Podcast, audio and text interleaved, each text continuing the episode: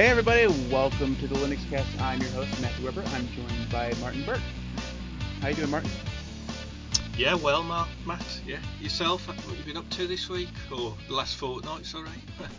well, I mean, as you know, the world has ended. The, the U.S. election has taken place. We're all we're all uh, eh, we're living in post-apocalyptic times or whatever they said it was going to happen. I don't know. It's 2020. Things have just gone. Oh, I have to beep it out. Anyways, uh, yeah, I'm doing alright. How about you? You doing okay? Yeah, yeah, really good. What, what have you been um, doing up on Linux? days off. Um, I'd upgraded my uh, spare rig, which I use uh, for the podcast. I mean, it was previously an i5, uh, which had a measly four cores in it. Um, so I decided to um, upgrade it to the i7, which has got a well, double the capacity with eight cores. Um, so with the improved power, I've decided to change from Mint to KDE Neon. Hmm. Um, I've, I've, been quite impressed actually, apart from today, but um, that's probably my own making. I used to be obsessed with KDE because it was, you know, it's so customizable, so I could go through and tweak things oh. like every day, and it, it really yeah. fed my ADD. Um, but then I discovered Window oh, managers, so no, you could spend hours on it. Um, to be fair, I found a good widget because uh, I'm one for to-do lists and whatnot, whether tied to my phone and my PC. But it's just a nice little widget that just sits on your PC, so there's no way I can ever escape it. Just um, edit it, strike it through, stuff like that. How about yourself? What, what have you? Oh, you've been oh. having a few problems, haven't you? Yes. um. All right. So I don't. We talked about this a couple weeks ago, like maybe on your first episode. I, I, was talking about how I'd been doing Rofi scripts for the launcher, and I found a really cool one called Rofi Bluetooth that allows me to just to hit a key binding, and it would bring up all my Bluetooth devices, and I could select it and it connect.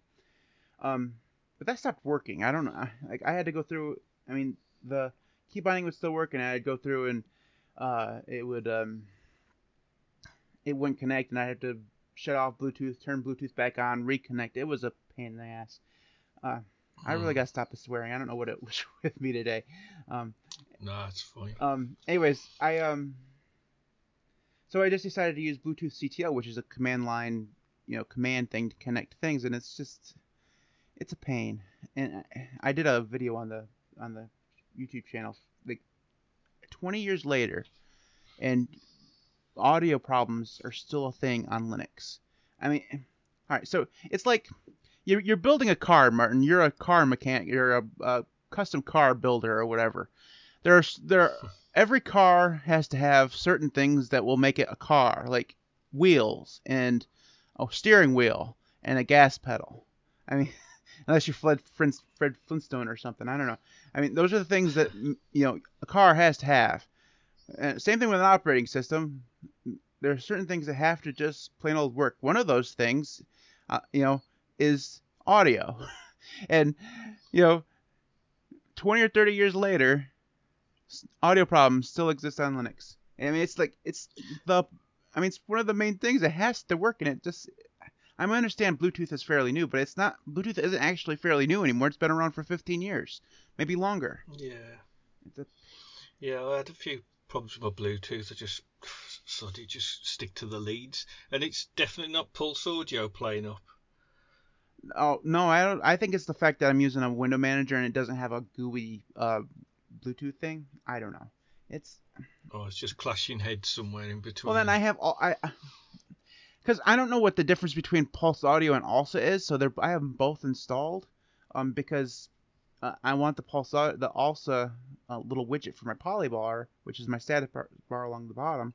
You know, um, but Pulse Audio works better with you know connecting things. It's it's it's a mess. And it's just. Nah, you'll, you'll work Like, makes me want to use Windows. No, don't. you probably still have the same problem. sure.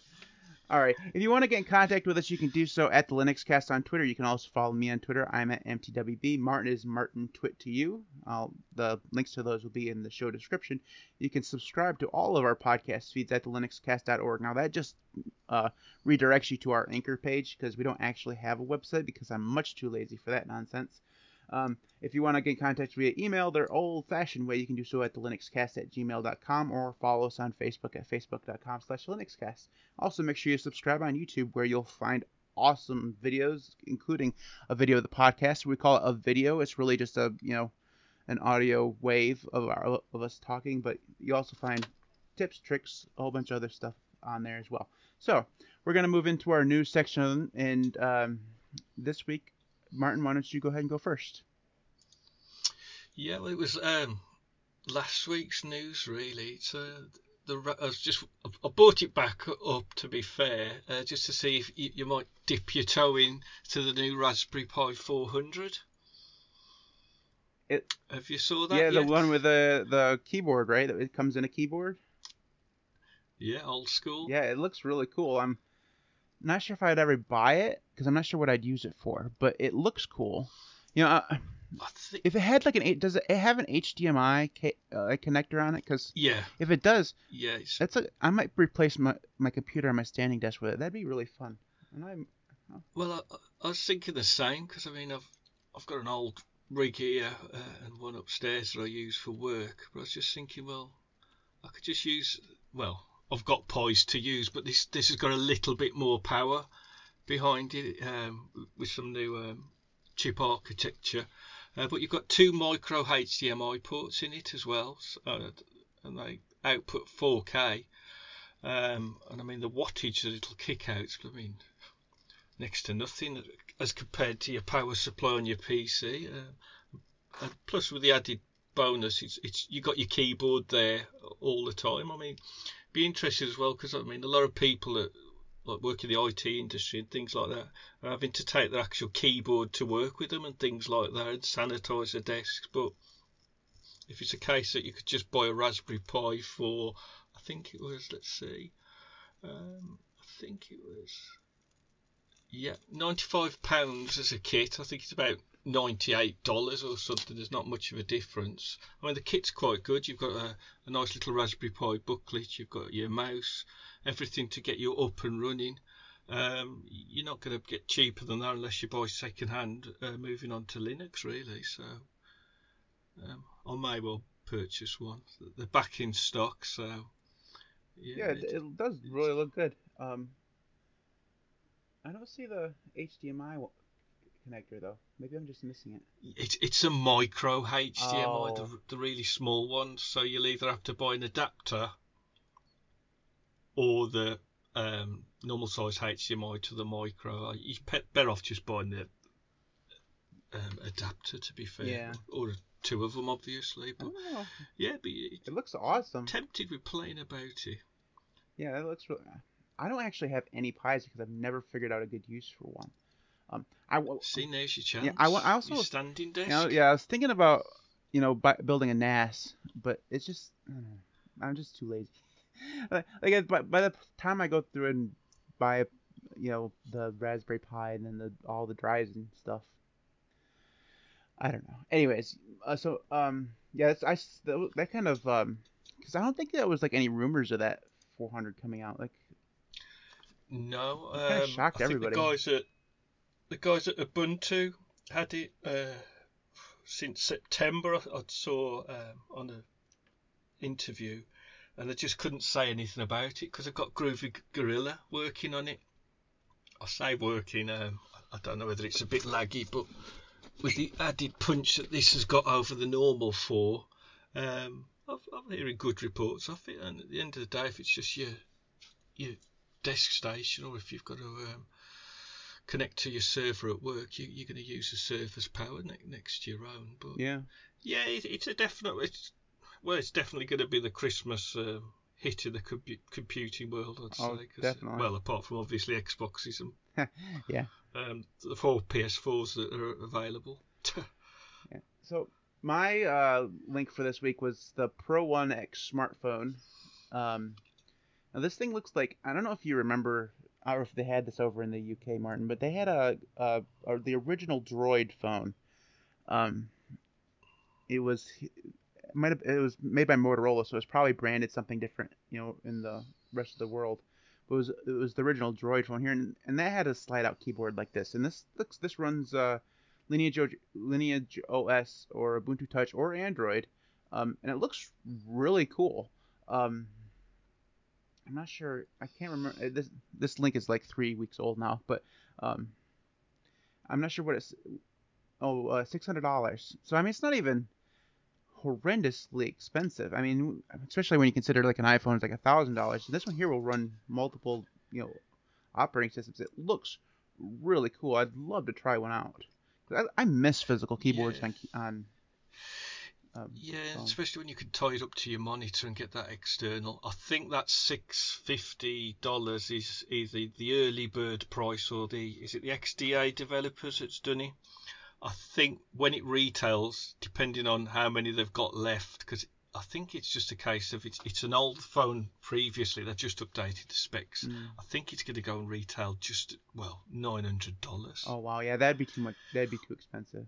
W- Oh. which is a bit pricey, but six fifty sounds okay, especially if it can replace uh, Yeah, your workstation and you just slip it in your pocket. But it does look really cool, and the hinge on it looks like it, it it's going to last. And the, I saw a video on it with the, the developers, and they got a good love of Linux, and especially with Lineage OS straight out the box. Pe- people want stuff like that. Yeah. So, so- so people just don't want to be messing about with a phone, installing things, and but no, yeah, I, it, it does look good, but I think nine hundred dollars, pe- people would just buy it. Yeah. No, I, think Plus about. or something like that. I mean, we could go on a rant about phone prices. Phones are just too expensive. Mm. I mean, it, the mainstream phones are just way too pricey. I mean, why would you spend a, you know fifteen hundred dollars or two thousand dollars on a phone when you could buy a computer for that? Well, exactly. like a high end spend that on computer too. I mean, it's not even like you end up with like a you could buy a gaming rig for two thousand dollars. Uh, and rant. This is gonna be all about rants today. This this is gonna be so. Um, But nevertheless, it, it, it looks a super cool phone. it does look really nice. And at least it's moving in the right direction. Maybe when they get a fair few sales off it, uh, maybe a couple of the people say, actually, if we give people a choice, which is what people want, Yeah. uh, we'll ship it with the Ubuntu or Lineage. But then again, they'd, they'd have to get rid of some of the bloatware because I mean, Samsung's renowned for it. If you buy one of their phones, Yeah. days to get it off. Anyway, that's enough phones. yeah, so um, if you want to get to the, the links of those topics, they will be in the show notes. And um, we'll move on to our main topic now, which is Linux permissions. Now, this is my topic. Um, and when I first selected this, I was having a hard time getting Jellyfin to work. And I gave up on Jellyfin.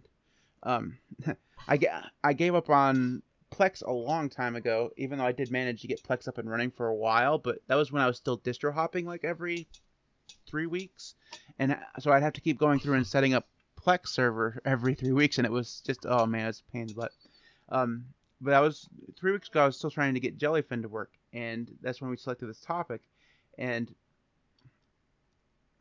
it just reminded me, Martin, that Linux permissions are terrible. Um, I mean, if if you all right, so if you open up, uh, you know, a Windows machine, you boot into Windows, and you want to do something, you don't have to get into the terminal and type in chmod plus x or you know 755 or any of this nonsense in order to get it to work. You just use it. I mean, you might get this pop-up or whatever and says, "Are you do you want to do this or whatever?" But I mean, you don't have to deal with links. You don't have to deal with permissions in Windows. That, that you know to the point where you have to get into the terminal to do it. Um, and you do have to do that in, on Linux. We were talking the last time we were here about um, barriers to entrance for noobs, and this is one of them, right? I mean, if you- if you're a, fairly technological, you can figure out how to install Linux fairly easily. But once you get to the point where you have to go through and change a permission on something, and then risk not being able to access your data because you did it wrong, it, it it just it's such a pain to have to go through and do it, and it's just it's completely broken. And I'm not. I I understand. mean, Go ahead, Martin. Say what you're saying say. No, no, sorry. I mean, well, I was- well, I still do distro up now. I just do it through through VMs more than anything now. Um, but what I did, because I always used, used to nuke and pave and part of the process. I always enjoyed stuff like that. I don't know why. Um, so I decided to create a script. Right, so do this script. get all my programs on there, save typing it out, or go into websites, do this script, right, copy it across to a USB. Right, let's have a look. Let's bring the USB up. You do not have permission to open this file. And I'm like, what? Why? I've just literally typed it out.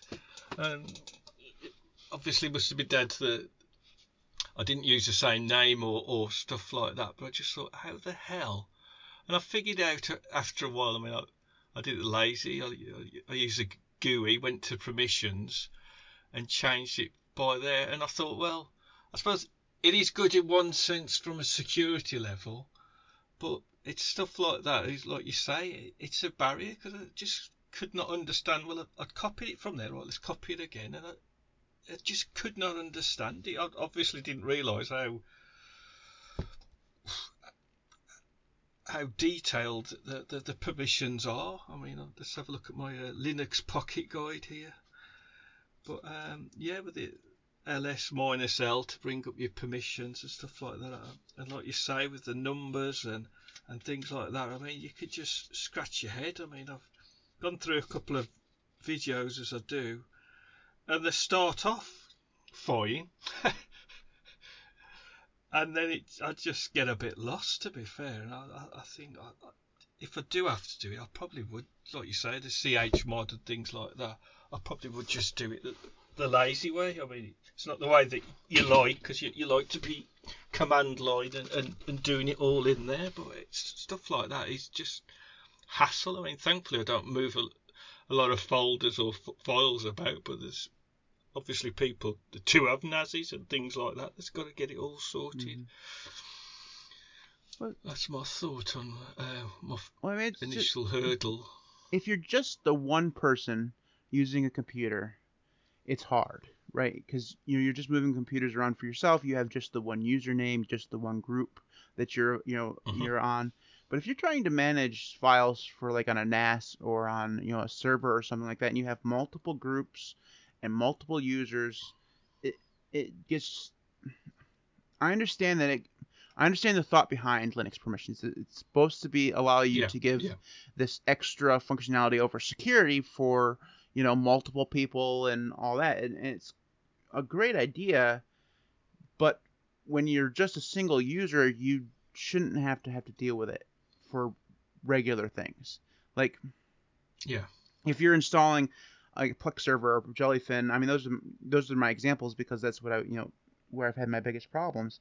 But if you know if you're doing those things, the program itself should just change the permissions. Like it should pop up like it does. I know comparing it to the great Satan of, of Windows, but uh, you know, just pop up and say, hey, we need access to these files. Do you give us permission to do so? Type in your password. Yeah, yeah, You know, that's how it should work instead of having to go, yeah. why can't Jellyfin access my external hard drive? Oh, I have to get in there and I have to give Jellyfin permission. I have to put Jellyfin, the Jellyfin user, which it creates upon install, in the group of, you know, whatever. And then I also have to change the permissions so that they have act, read and write permissions to that folder, but not that folder, but the parent folder, and maybe the parent parent folder, and now all of a sudden Jellyfin has read-write access to my entire external hard drive, including places like my tax documents and stuff. I mean, because of course it does, because apparently it needs it. I mean, it's just, I mean, it's the dumbest thing in the world because it's broken. It's just that is that that's not the way it should work, and um, it's just completely frustrating. I, I, I mean, I full-time Linux user here. have been for three years. I'm not gonna all of a sudden abandon Linux just because this is bad, but this is broken and it needs to be fixed. And I'm not sure what the, I mean, the solution is just making uh, uh, an ability for programs to change the, per, the permissions that they, that they need. Um, you know, whether that's a pop-up or whatever. That I mean, that's the solution. But I, I think that people have just gotten so used to having to deal with this nonsense that they've just it's just what it is. Um, and on on another thought, I mean, why are there two ways to do it, Martin? I mean, I, understand this is Linux where every you know every there's ten ways of doing everything, um, but why are there more than why is there? This is I mean, it's like it's like with audio. You don't want two or three ways of doing something because it just makes things confusing and makes it harder to actually work.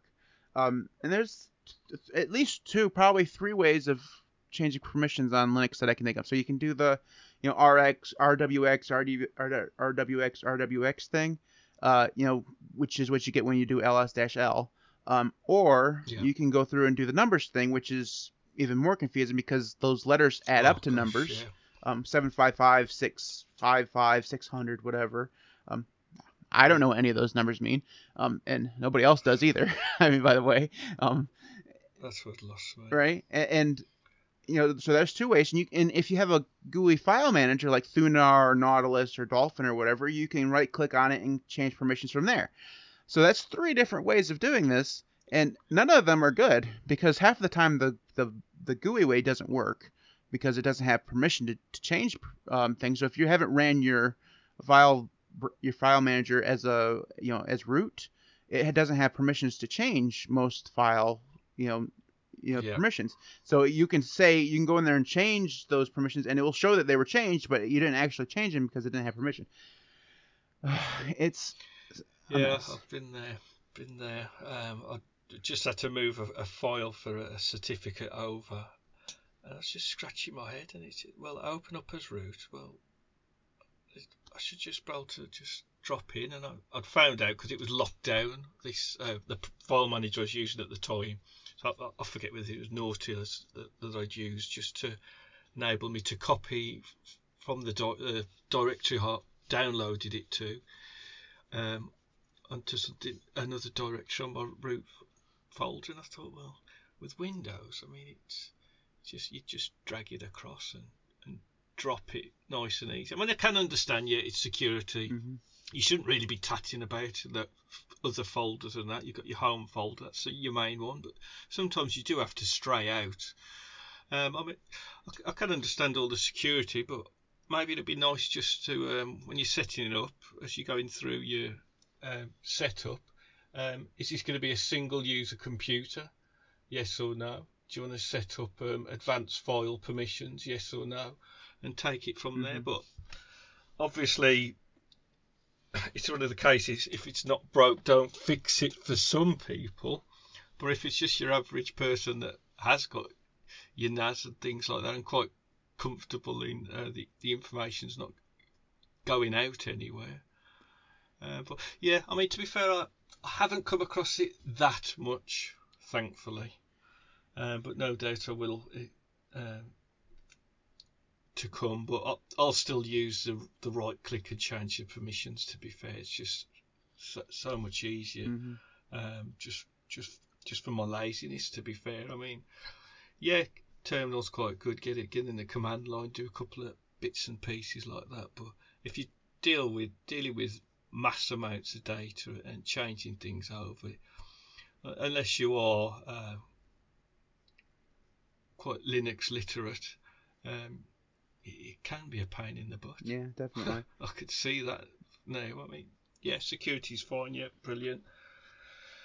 Um, as opposed to uh, Windows, I mean, it, it literally is drag and drop, drop it on, get it sorted. They can read it, but there we go. It's there for a reason. That's all I can say on it. Yeah.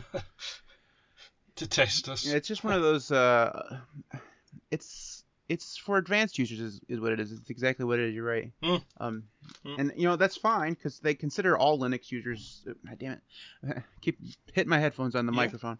Um, I mean, they consider all Linux users advanced users because you have to be fairly advanced in order to you know, install it in the first place, I guess. Um, so they just assume that you know this is something new, and you're right that this isn't something that you see all the time. So it's not something that new users are probably going to even. I mean, if you're a new Linux user, chances are you're not even going to, you know, ever see Linux permissions. I mean, unless you're going to do something outside of the realm of normal, you know, like Yeah. you, you're probably going to be perfectly fine. But it's once you get more advanced, and start managing servers or you know Raspberry Pis or or you know, any file management really at all. It's good. That's gonna be when you start having you know having issues, and that's uh, um, I don't know. Anyways, so uh, let's uh, jump into our apps of the week. Martin, why don't you go first? Uh, my app rec- recommendation um, is an app called overGrive. Um, this is to um, upload, download um, from your Google account if anybody's got those. Um, I mean, I'd I subscribed. It, it, was cheap at half the price. I think it's about forty-five um, quid for for the year, um, tied up to my family so we can share things. Um, now this app's you could use it for I think it's two weeks and just see how you get along with it. Um, obviously, it syncs all your data. You could choose what to sync, what not to sync. Um, uh, back up your local drives. Um, convert Google Docs to Office file formats uh, for offline editing. Uh, backup only option if you want that, uh, and you can sync multiple Gmail accounts. I mean, I, I quite like this, and it, I just feel that extra bit of security, especially if you're dropping photos onto your PC. You just don't know, and you can leave it running in the background. So I mean, I, I dropped the guys. I think it was about five bucks, um, but yeah, I was quite happy with it. Sits sits down, does exactly what it should do. Um, it's a lot easier than the Dropbox one. It, it, just works. So that that's, that's my recommendation. If anyone does use a, a Google Drive, have you had any problems with it deleting files? Because I've used some of those Google Drive things, the the more free versions, the you know ones you have to pay for, and I had a problem where yeah. I went through and deleted like half the stuff on my drive. It was really annoying. No, they, these guys um, seem pretty stand up. To be fair, um, like I say, you can test it out, but yeah, if you've had a, a bad one before, um, but yeah, j- just choose. I, I, think it comes down to it's one thing I don't like. If, if if you get the settings wrong, and you delete from your computer, and then it deletes it from your drive, you you want to get your sync working right sometimes. Um, but yeah, if you use your, your G drive, um, give, give it a quick try, see what you think of it. But touch wood, I've not had any um, deleted data. He says. All right, so mine is um, a little terminal application, of course, because you know nerd here, uh, called WPM. I've left the link in the show description. The links for both of these will be in the show description, um, the show notes. Um, and this is called it's called WPM. And basically, if you're uh, if you're interested in learning or either learning how to type or learning how to type faster, um, this is basically just a typing test in the terminal. Um, and it's um, it's fairly simple. It's got about 1,500 quotes or whatever that you can just go through, and it'll you you type the stuff and it shows you how fast you were. Um, very simple. Um, it has a few options like you can keep track of your stats and stuff. Um, but uh, you know, it's not anything overly complicated. It's just a few hundred lines of code. Um, and I mean, it doesn't really have any over advantage, you know, like huge advantages over doing like, like on a website or something. But it, this gives you control yeah. over your own statistics and stuff. Um, and uh, like, you know, I've been trying to go through and practice my typing every single day for about uh, about three months now, and I've gotten faster. Um, I, I've always been fairly yeah. fast. I, mean, I can get up to like you know 80 words a minute, but I've been trying to break the 100 word a minute um, barrier. I'm not quite there yet. I'm not as accurate at those speeds as I you know am at lower ones. Um, but anyways, this is just means I can keep this open in a terminal or whatever in one of my tabs and work on it every day. That's mine. And just give give 10, 15 minutes to it. Uh, just to check, um, has it got like terminal commands in there? I know that's uber boring, but is, or is it just like the quick Fox type stuff? Oh no, it has it has um. Is it just like words? It, just it's like quotes from books and um like you know, oh, right. you know Shakespeare and um, pr- probably mostly public domain works is, is what I've been finding so far. I haven't gone through all gotten through all the quotes, but um um it's not.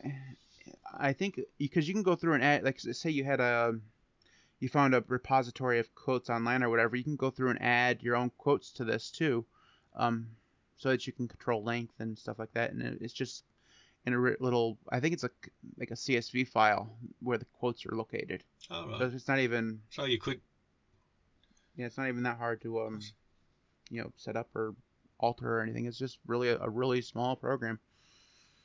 Oh, so you could set it up with your own terminal commands mm-hmm. and um, just practice those, so to speak. Yeah, it's Oh, that sounds a good little app, actually. yeah, I, I was Well, not app, yeah. it, it surprised me that there it even kind of existed. Cause I mean, I mean, usually when you think when you you know practice typing or whatever, you just go to a you know Mavis Beacon or whatever it is uh, on uh, on the you know on the internet. And, but this is just something that you can store locally, and you don't have to worry about you know having to sign in with your um, Google account, or your Facebook account in order to you know Yeah. uh, keep track of your stats. Anyways, um, that is it for us this time. Um, I'm not sure. Our next one is uh, season four, episode 14, dual booting. So we're going to be talking about uh, the merits of dual booting, I guess, and uh, whether or not we should still do it.